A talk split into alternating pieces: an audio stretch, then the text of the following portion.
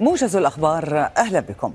قال الرئيس الانتقالي في تشاد محمد إدريس ديبي إنه ناقش في نيام عاصمة النيجر مع كل من الرئيس المحتجز محمد بازوم في أول ظهور له منذ الانقلاب ورئيس المجلس العسكري الحاكم الجنرال عبد الرحمن تياني والرئيس السابق محمد إيسوفو سبل حل الأزمة التي تعيشها النيجر.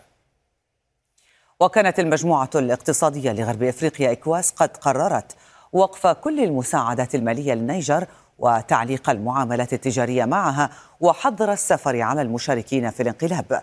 وأمهلت إكواس المجلس العسكري في النيجر أسبوعا للعودة إلى النظام الدستوري ملوحة بإجراءات قد تشمل التدخل العسكري في حال عدم حدوث ذلك كما طالبت إكواس بالإفراج الفوري عن الرئيس المحتجز محمد بازوم.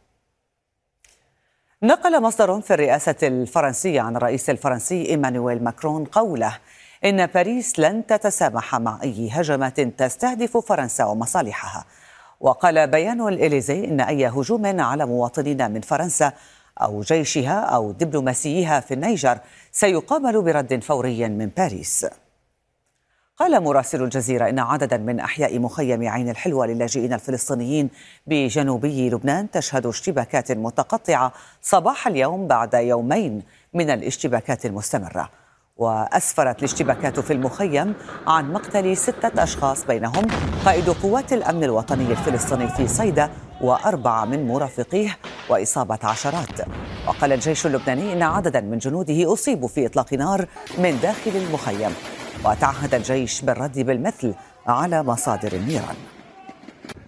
وقال رئيس حكومة تصريف الأعمال اللبنانية نجيب ميقاتي إن توقيت الاشتباكات الفلسطينية في مخيم عين الحلوة مشبوه في الظرف الإقليمي والدولي الراهن ودعا ميقاتي القيادة الفلسطينية إلى احترام السيادة اللبنانية. أعلنت السلطات الروسية إسقاط ثلاث مسيرات في العاصمة موسكو و25 مسيرة في شبه جزيرة القرم. وقالت وزارة الدفاع الروسية إن منظومة الدفاع الجوي أسقطت مسيرة أوكرانية في مقاطعة موسكو ومسيرتين أخريين في منطقة الأبراج بوسط العاصمة. وأعلنت السلطات أن الهجوم الأوكراني تسبب في إغلاق مؤقت لأحد مطاراتها الدولية. وقال الرئيس الأوكراني إن الحرب قادمة إلى روسيا ومواقعها الرمزية وقواعدها العسكرية. ختام الموجز شكرا لكم وإلى اللقاء.